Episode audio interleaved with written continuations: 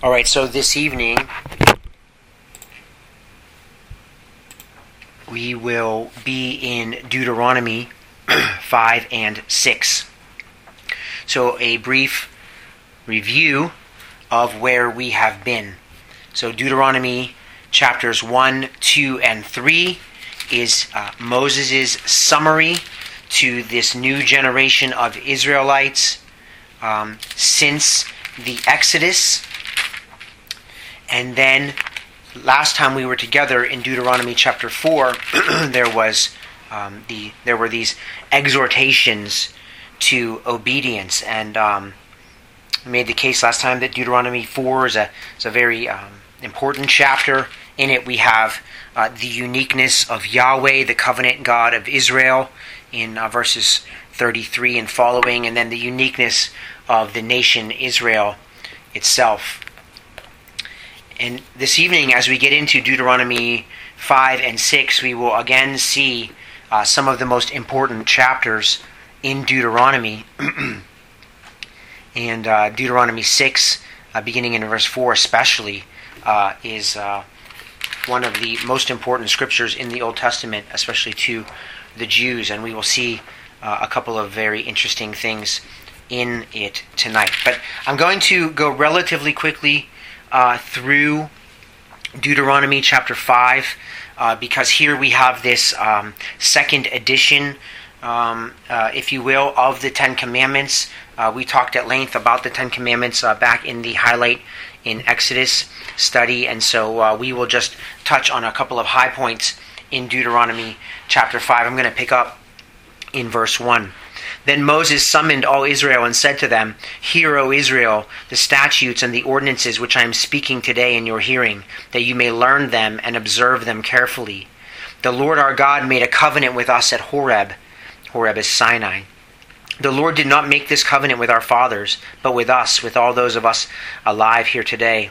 The Lord spoke to you face to face at the mountain from the midst of the fire, while I was standing between the Lord and you at the time, to declare to you the word of the Lord for you were afraid because of the fire and did not go up the mountain. He, God, said, I am the Lord your God. And this is uh, also uh, back in Exodus 20. I am the Lord your God who brought you out of the land of Egypt, out of the house of slavery. You shall have no other gods before me. You shall not make for yourself an idol or any likeness of what is in heaven above, or on the earth beneath, or in the water under the earth. You shall not worship them or serve them. For I, the Lord your God, am a jealous God, visiting the iniquity of the fathers on the children, and on the third and the fourth generations of those who hate me, but showing loving kindness to thousands, to those who love me and keep my commandments. Verse 11. You shall not take the name of the Lord your God in vain, for the Lord will not leave him unpunished who takes his name in vain. Observe the Sabbath day to keep it holy, as the Lord your God commanded you. Six days you shall labor and do all your work but the seventh day is a Sabbath of the Lord your God. In it you shall not do any work, you or your son or your daughter, or your male servant, or your female servant, or your ox, or your donkey, or any of your cattle, or your sojourner who stays with you, so that your male servant and your female servant may rest as well as you. And you shall remember that you were a slave in the land of Egypt, and the Lord your God brought you out of there by a mighty hand and by an outstretched arm. Therefore the Lord your God commanded you to observe the Sabbath day. Honor your father and your mother as the Lord your God has commanded you, that your days may be prolonged, and that it may go well with you on the land which the Lord your God gives you. You shall not murder. You shall not commit adultery. You shall not steal. You shall not bear false witness against your neighbor. You shall not covet your neighbor's wife, and you shall not desire your neighbor's house, his field, or his male servant, or his female servant, his ox, or his donkey, or anything that belongs to your neighbor. And so at the end of verse 21, uh, ends the Ten Commandments. Um, I would just say uh, what, one thing here in this first portion of Deuteronomy 5 that is interesting to note um, in verses 2 and 3. So, uh, in the, the, the, first discussion we had uh, in, the, in uh, Deuteronomy, um, session 1 from the Highlights in Deuteronomy series, um, I made a note here, I believe, if I remember correctly, um, in verses 2 and 3. So verses 2 and 3 read this way The Lord our God made a covenant with us at Horeb. The Lord did not make this covenant with our fathers, but with us, with all those of us alive here today.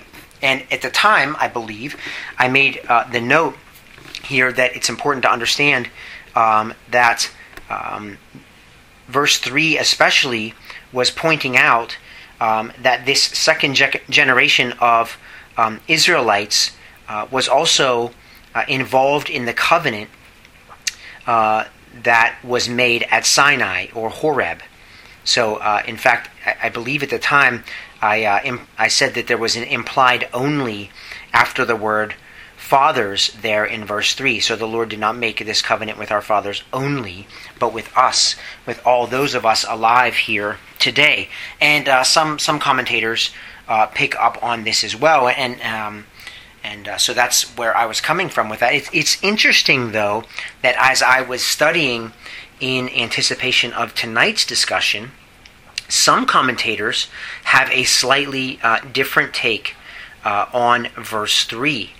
Uh, so, for example, uh, they, they would say that when, it, when, it, when Moses says, The Lord did not make this covenant with our fathers, the fathers there um, is referring to Abraham, Isaac, and Jacob.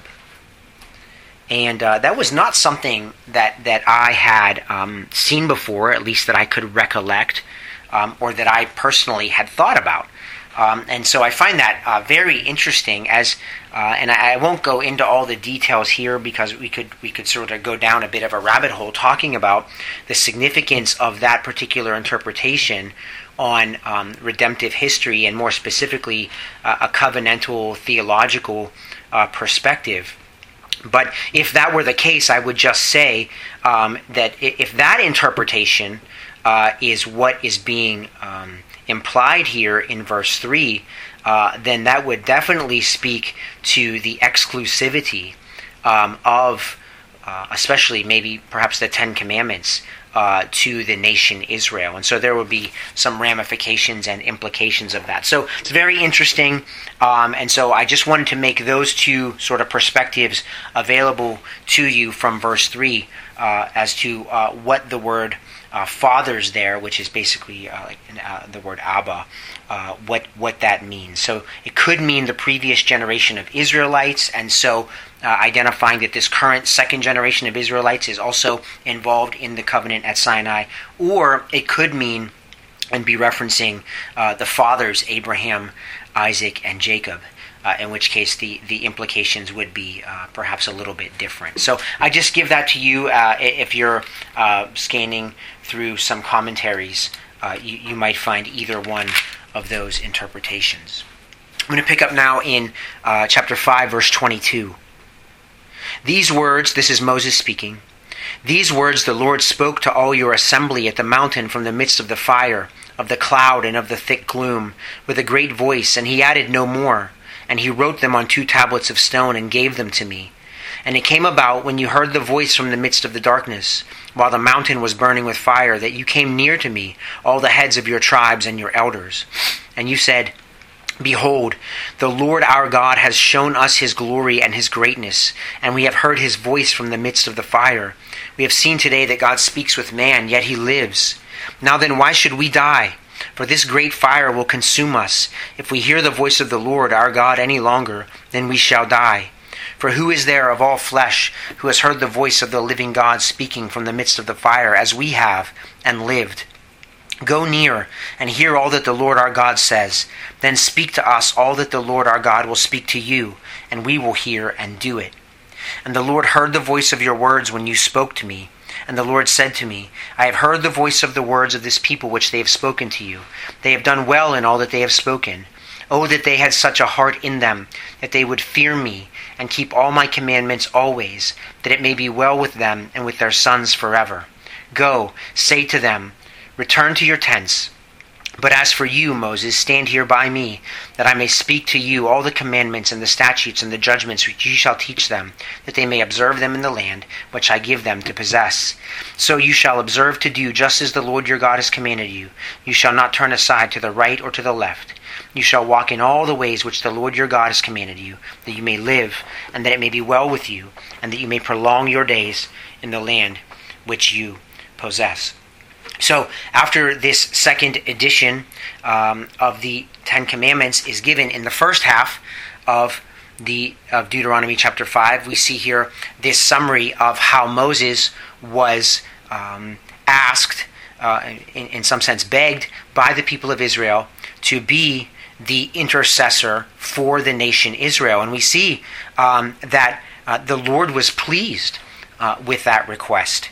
And, and, and he was pleased with that request because to him, uh, in verse 29, you can see why the Lord is pleased because he sees in that request for Moses as intercessor the, the fact that the Israelites at that time were afraid of him. Uh, and we will see uh, we will see fear again in Deuteronomy uh, chapter six. And so um, this uh, this fear of the Lord, which obviously later on, even in Exodus, uh, specifically Exodus thirty two, for example, with the golden calf incident, uh, that fear that the Israelites fe- felt at the base of Sinai did not last very long. Um, but certainly here in Exodus um, 18, 19, 20 through 24, for example, um, the Israelites were definitely in fear because God came to them, uh, spoke to them from the mountain, and was and the mountain, of course, was in fire and thick smoke, and so it must have been an incredible sight to behold, and it uh, bred fear in the Israelites. And in verse 31, I would note, uh, just from Deuteronomy chapter 5, verse 31, uh, that is, um, you can read about that where God uh, commands Moses to stand there by him. Uh, that he may speak to Moses all the commandments and the statutes, etc. Um, that happens in Exodus chapter 24, verse 12. So that is a, a recounting, uh, basically, of the uh, the covenant which God made, Yahweh, the covenant God of Israel, made with Israel at the base of Horeb or the base of Sinai. And again, you can read um, through that narrative back in Exodus, essentially 19 through 24. And then, of course, there's this um, promise that comes along with this in verse 33 You shall walk in all the way which the Lord your God has commanded you, that you may live, that it may be well with you, and that you may prolong your days in the land which you shall possess. And so, again, we see this here clearly a statement of the covenant of works uh, do this and live. In uh, Deuteronomy chapter 5, verse 33. Now, before we get into Deuteronomy chapter 6, um, I, I, just want to set up um, a significant portion of the rest of our study in Deuteronomy. So, um, it has been recognized that essentially Deuteronomy chapters 6 through 26 are merely an extended commentary on the Decalogue, on the Ten Commandments, the Ten Words. So, Deuteronomy 6, and this is how we're going to treat this uh, Deuteronomy 6 through 26, we're going to treat those chapters as a commentary, a divine commentary on the Decalogue. So just uh, you don't have to write these down because um, my plan is to keep track of these, but just to give you a sense of how this is going to be apportioned out. So, for example, Deuteronomy 6, verse 1 through 11, verse 32, is commentary on the first commandment. Deuteronomy 12, verse 1 to 32, is commentary on the second commandment. Deuteronomy 13, verse 1 through 14, 21 is commentary on the third commandment. Deuteronomy 14, verse 22 through 16, verse 17 is commentary on the fourth commandment. Deuteronomy 16, 18 through 18, 22, commentary on the fifth commandment. Deuteronomy 19, verse 1 through 22, 12, commentary on the sixth commandment. Deuteronomy 20, 22, 13 to 23, 14, commentary on the seventh commandment. Deuteronomy 23:15 through 24:7, commentary on the 8th commandment. Deuteronomy 24 verses 8 through 16, a brief commentary on the ninth commandment. And Deuteronomy 24:17 through the end of Deuteronomy 26 is commentary on the 10th commandment. And, and so my hope is that as we go through here, um, as always, my, my intent is to try to help us make, um, and I've said this before, uh, make a, uh, help us to make these Old Testament books um, smaller in a sense, some some books that we can get our arms around and understand. And so, if in your mind you have this uh, 21 chapters of Deuteronomy, chapters 6 through 26, if you see those merely as divine commentary on the Decalogue, my hope is that with that in view, that would give you a sense uh, of that, uh, that you have you can wrap your arms around these large portions of the Old Testament, which may have previously uh, been difficult to understand. And so that is where we are headed. We are headed for the next 21 chapters. I have no idea how long that'll take in terms of how many Wednesday evenings, but that is where we are headed. For the next 21 chapters, we essentially will assume that they are a divine commentary on the Ten Commandments. So, we pick up this evening in Deuteronomy chapter 6, verse 1. And again, as I said, the commentary on the first commandment will stretch from Deuteronomy 6 all the way through Deuteronomy 11. So there's clearly a focus here in the next five or six chapters on commandment number one, which, if you go back, just turn your page back, Deuteronomy chapter 5, verse 7 is commandment number one. Very clearly, very succinctly, you shall have no other gods before me. And so we will spend some time um, going through this divine commentary on the first commandment. So let's pick up here in Deuteronomy chapter 6, verse 1. Moses is speaking. Now, this is the commandment, the statutes, and the judgments which the Lord your God has commanded me to teach you, that you might do them in the land where you are going over to possess it so that you and your son and your grandson might fear the Lord your God, to keep all his statutes and his commandments, which I command you, all the days of your life, that your days may be prolonged. O Israel, you should listen and be careful to do it, that it may be well with you, and that you may multiply greatly, just as the Lord, the God of your fathers, has promised you, in a land flowing with milk and honey. And so, again, I'll just stop here just very briefly. These first three verses, you can see this, these exhortations to obedience with promises on the backside right? Um, verse 2, at the end of verse 2, that your days may be prolonged, right?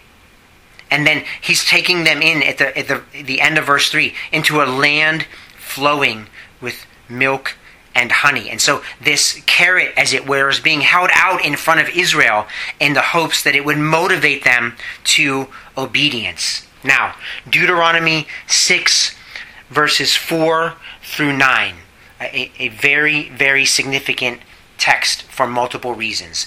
So I pick up in verse 4. Hear, O Israel, the Lord is our God, the Lord is one. And you shall love the Lord your God with all your heart, and with all your soul, and with all your might. And these words which I am commanding you today shall be on your heart and you shall teach them diligently to your sons, and shall talk of them when you sit in your house, and when you walk by the way, and when you lie down, and when you rise up. And you shall bind them as a sign on your hand, and they shall be as frontals on your forehead. And you shall write them on the doorposts of your house and on your gates. So, this um, set of verses is called the Shema, the Hebrew Shema. And Shema is Hebrew for the word hear. That's why it's called the Shema, the first word of verse 4. Hear, O Israel. This is one of the most important scripture verses to the Jews. Um, it is definitive of their faith, right? Obviously, the Jews, as well as Christians, in addition to Muslims, we are all rabid monotheists. There is only one God. And so, this is a great statement on the, the, the oneness, the uniqueness of God. In this case, the Lord, Yahweh, the covenant God of Israel. What else I want you to see here is in verses 4 and 5. The name Lord in your Bible, it should be in all caps capital L, capital O, capital R, capital D. We have said this many times before. I say it again. When you see the word Lord in all caps, that is Yahweh.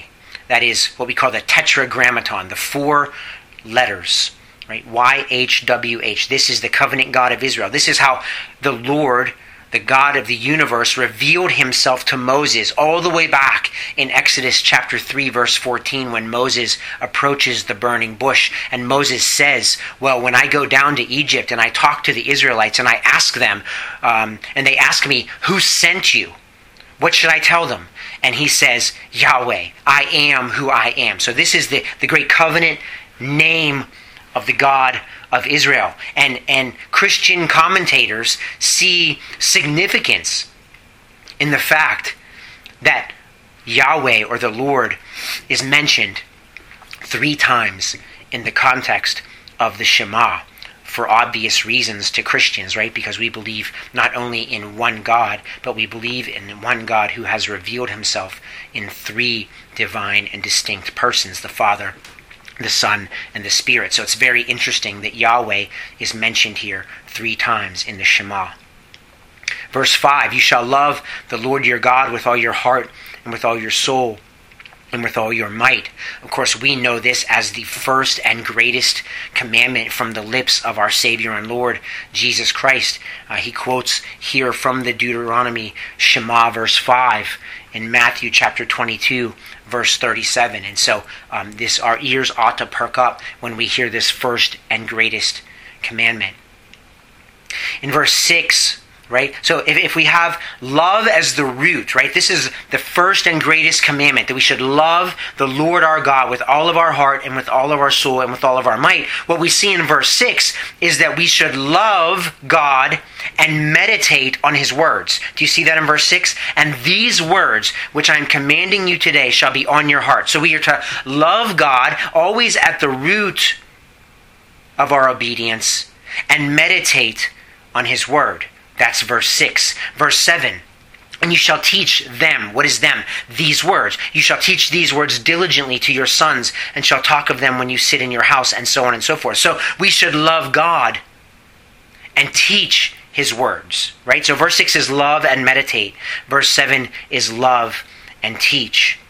And then in verse uh, 8 you, you shall bind them as a sign on your hand and they shall be as frontals on your forehead. And if uh, i don't have a, a, picture here in front of me but if you if you go out onto your favorite search engine and you type in the word phylacteries p-h-y-l-a-c-t-e-r-y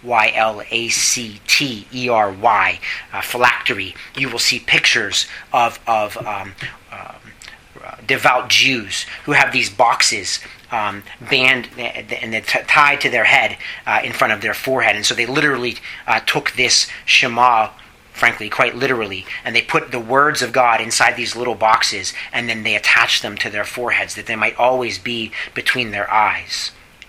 Okay? And so this, again, uh, Deuteronomy 6, verses 4 through 9, extremely, extremely important text, and we will come back to it near the end. Verse 10 Moses still speaking.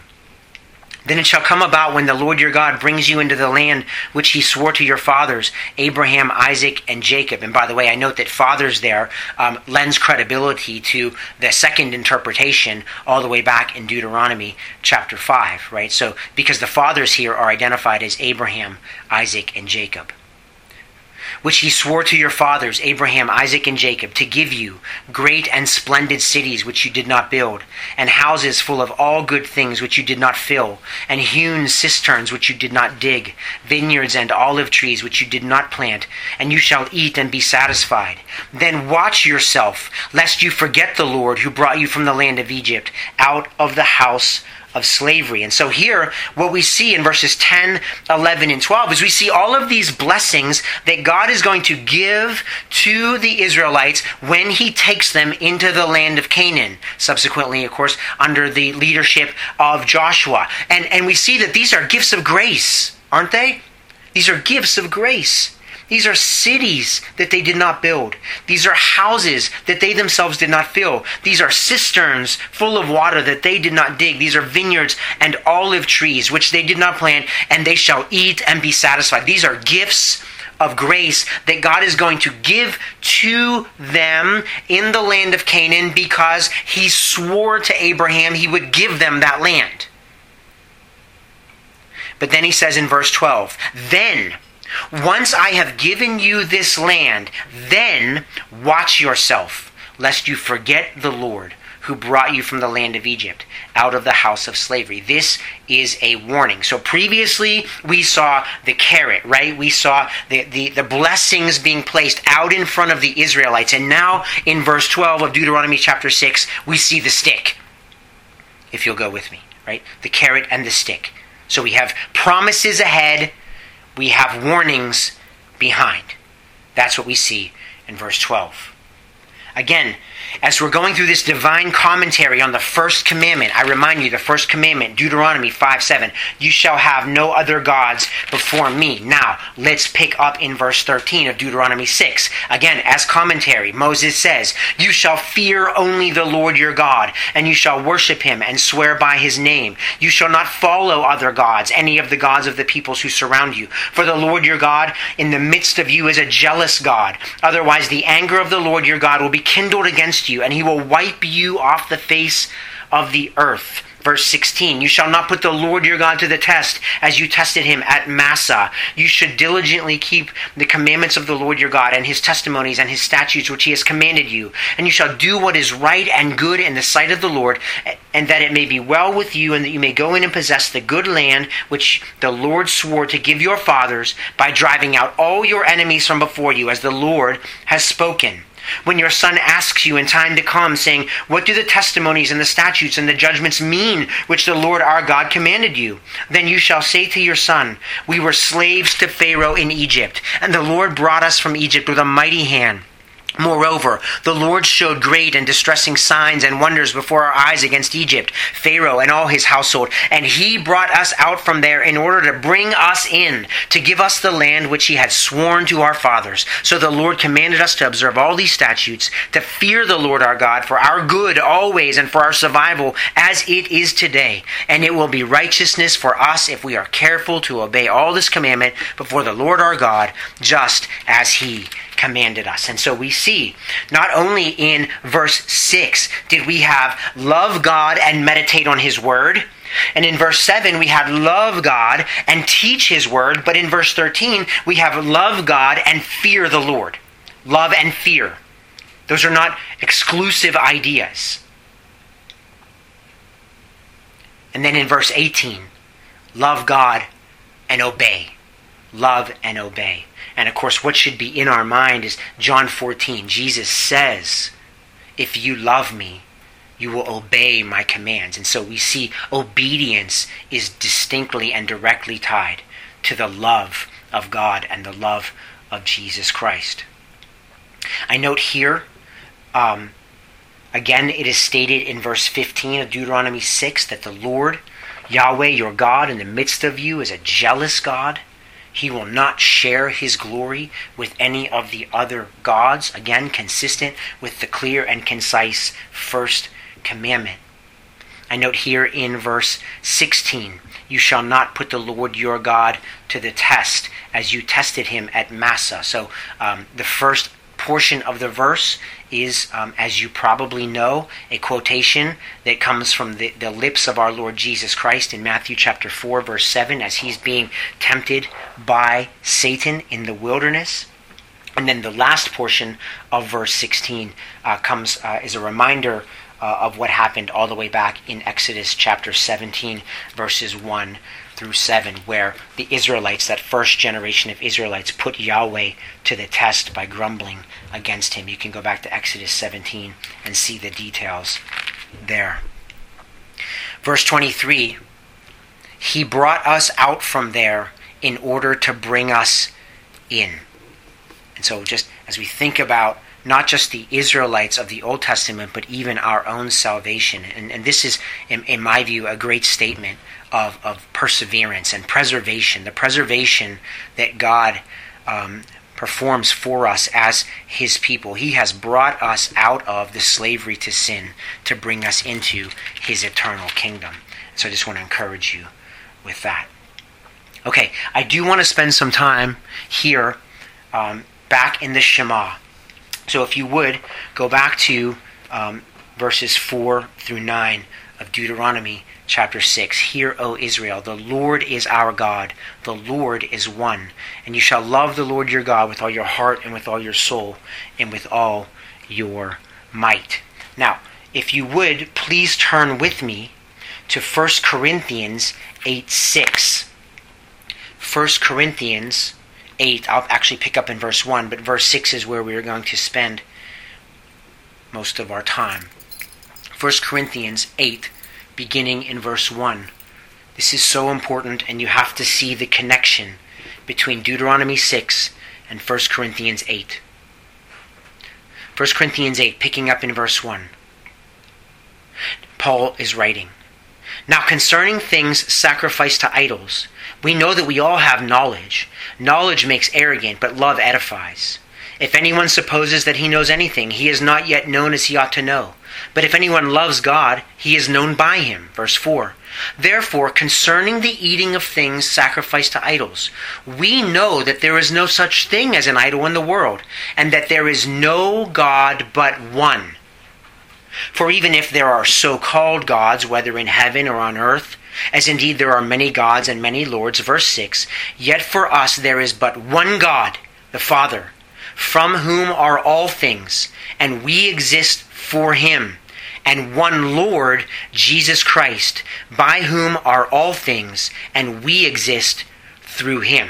Okay? So 1 Corinthians 8 6. For us there is but one God, the Father, from whom are all things, and we exist for him and one Lord, Jesus Christ, by whom are all things, and we exist through him. Now, I want to show you something, so I'm going to do my best to share my screen. So, the first thing that I'm going to show you on the screen this is the Greek New Testament, and it is 1 Corinthians 8, verses 1 through 6. And so I, am not going, going to give uh, an extended lesson on, on, uh, on the Greek here. Uh, quite frankly, because uh, I don't know that I'm even qualified to do so, right? So my, my Greek is, is not great, but I know enough to make the following points to you. So there are a couple of things I want you to see. Can, can everybody see my screen? Can somebody validate that? Yes. Thank you very much.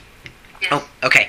So the first thing I want you to see on the screen um, this is the Nestle Aland uh, 28th edition of the Greek New Testament. And, and you can see here that verse 6 on the screen is set apart. It's not uh, in the same format as verses 1 through 5. And the reason is because um, at least uh, those who are compiling the, the Greek New Testament here see um, poetry as opposed to prose. So verses 1 through 5 are clearly in paragraph or prose form. But verse 6 is set apart. And this is uh, something that you will see uh, elsewhere uh, in, in the scriptures uh, in the scriptures that you have in front of you. For example, if you're reading through uh, Exodus and you get to the Song of Moses, you will see that the formatting is different in the Song of Moses than it is in the narrative portions of Exodus. And, and they do that to, to sort of hint to you that there's something different about this particular text. Now, it is most likely that in the text that you have in front of you of the New Testament, 1 Corinthians 8, you don't have this set apart. But in the Greek New Testament, it is set apart. So, what does that tell telling us? It's telling us that this um, is likely a, a, a poem or a piece of poetry, or perhaps an early creed, or a hymn, even, that Paul became familiar with after his conversion. And so, what does that tell you? What that tells you is that as, as the early church was gathering together on the first day of the week, and they were producing these um, essentially elementary creedal statements, right? That this is something that Paul heard. And so it's actually even earlier than 1 Corinthians itself. And 1 Corinthians is extremely early. Right? And so this idea that appears here in 1 Corinthians 8 6, this idea that the Father, God, and the Lord Jesus Christ are equal. The divinity of Jesus, here's the point the divinity of Jesus Christ is extremely early. And I'm saying that because what you will hear from the skeptics is that the divinity of Jesus Christ is a later development and it's something that only came along after John wrote his gospel and it's read back into Matthew, Mark, and Luke and all these other things. And what I'm saying here is that if this is an early creed or an early hymn or an early poem that Paul reads or hears and, and then writes down and repeats, I'm telling you that this is evidence of the early high Christology. So that's something that should encourage you, number one. Number two, I would also note, if you go back to the Bible that you have in front of you in the English, in 1 Corinthians 8, here's one thing that you don't see in 1 Corinthians 8. You don't see Paul in verses 4, 5, and 6 giving some long explanation about the divinity of Jesus Christ. Why is that? Quite frankly, because the divinity of Jesus Christ was a given in the early church. The divinity of Jesus Christ was early in the church. Okay? He's not saying, oh, the Lord Jesus Christ. And by that, here's exactly what I mean. That's not what he's saying. He's taking Jesus Christ as equal to the Father. And he's saying it in passing. That it is, we all know this. Everyone knows this. I mean, even look at the sort of the the um, how I'll begin in verse four. Therefore, concerning the eating of things sacrificed to idols, we know that there is no such thing as an idol in the world, and there's no God but one. For even if there are so-called gods, whether in heaven or on earth, as indeed there are many gods and many lords, yet for us there is but one God, the Father, from whom are all things, and we exist for Him, and one Lord Jesus Christ, by whom are all things, and we exist through Him. Paul writes matter of factly. Right? Again, strong encouragement for all of us, right? The divinity of Jesus Christ. This is not a doctrine that comes along later. This was given in the early church, and it's spoken and written here matter of factly by Paul and in poetic form. So don't believe the skeptics. If you want to boil all that down, don't believe the skeptics. We see here in 1 Corinthians 8 6 the early belief in the divinity of Jesus Christ. Now, one more thing about the Shema and 1, uh, 1 Corinthians 8 6. So, again, if you go, have your finger in Deuteronomy 6, I want you to look at verses 4 and 5 again. Hear, O Israel, the Lord is our God, the Lord is one. And you shall love the Lord your God with all your heart, and with all your soul, and with all your might. Okay? This is the English translation of the Hebrew in most cases for the text that you have in front of you. I also want to show you. Um, I want to show you something else. So this is the Greek version of the Shema. The Greek version of the Shema. So starting here at this yellow star, right here, this word here is here, H E A R. Here, Israel. Okay? So this is uh, from the yellow. Oh, I'm sorry. Oh, I appreciate that. How about now? See it? Yes. Okay, excellent. Thank you. Okay, sorry. So, where the yellow star is, this is where Hebrews 6 4 begins. I'm sorry, not Hebrews. Deuteronomy 6 4 begins in front of you. So, this, this Greek word here is the Greek word for here, H E A R. This is Israel here, okay? And so, I want you to see that the this is the, the Deuteronomy 6 verses 4 and 5 from we, what we call the Septuagint or the LXX. It's the Greek version of the Old Testament. And so this is the Shema in Greek. And so here's what I want you to see. I want you to see a couple of things. In the blue underline, this is the Greek word kyrios. Kyrios. Kyrion. Okay, these this is Lord. Lord. And so, as I previously mentioned in Deuteronomy 6 4 and 6 5, there are three mentions of the Lord. And so, Lord will be important in just a moment. There's also here, theos, theon. This is the Greek word for God. And heis. Okay? So, I want you to see Kyrios, theos, heis. Now, when I go back to 1 Corinthians 8 6, and I'll share that with you again. I want you to see. Kyrios, Theos, heis. And so here's what's happening here in 1 Corinthians 8 6. Paul, Pharisee of Pharisees, who had studied the Hebrew scriptures, who knew Deuteronomy 6, 4, and 5, because every Jew knew the Shema, but, but Paul's a Pharisee, right? He's well learned. No doubt he's aware of the Shema, even in its Hebrew form.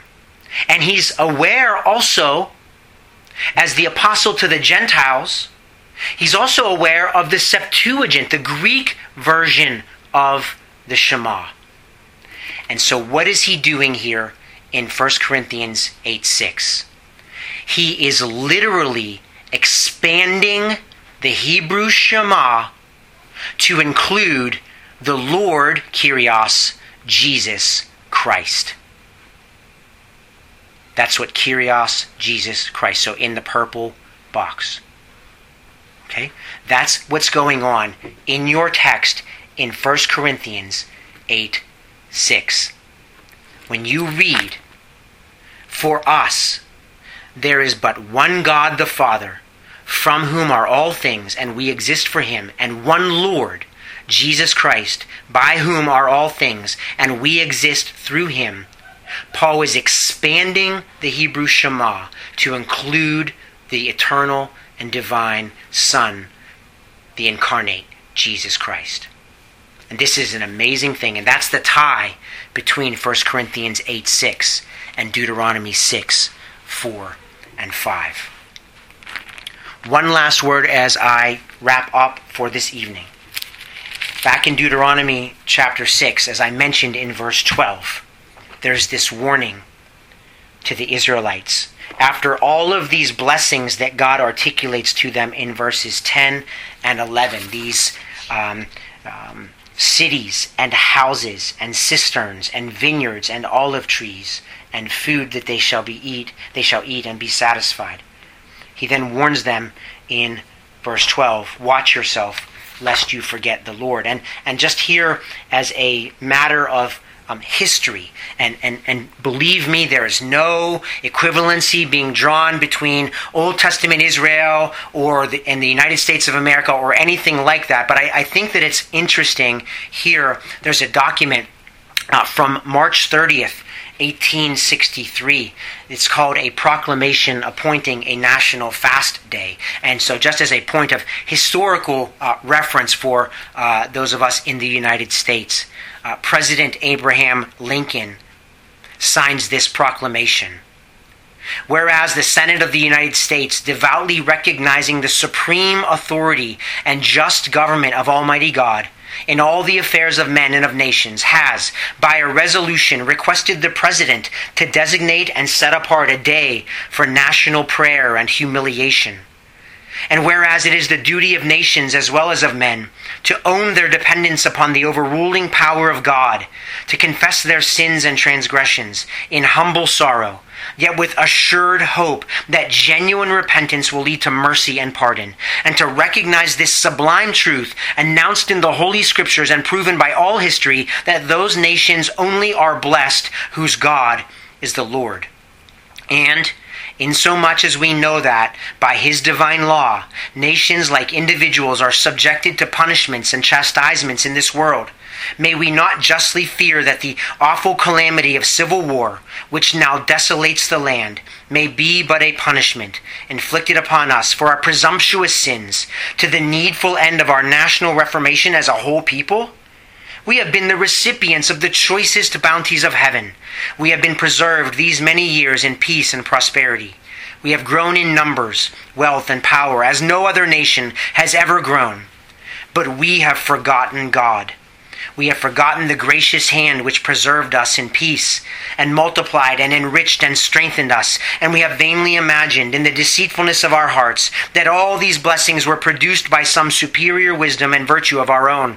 Intoxicated with unbroken success, we have become too self sufficient to feel the necessity of redeeming and preserving grace, too proud to pray to the God that made us! Exclamation point.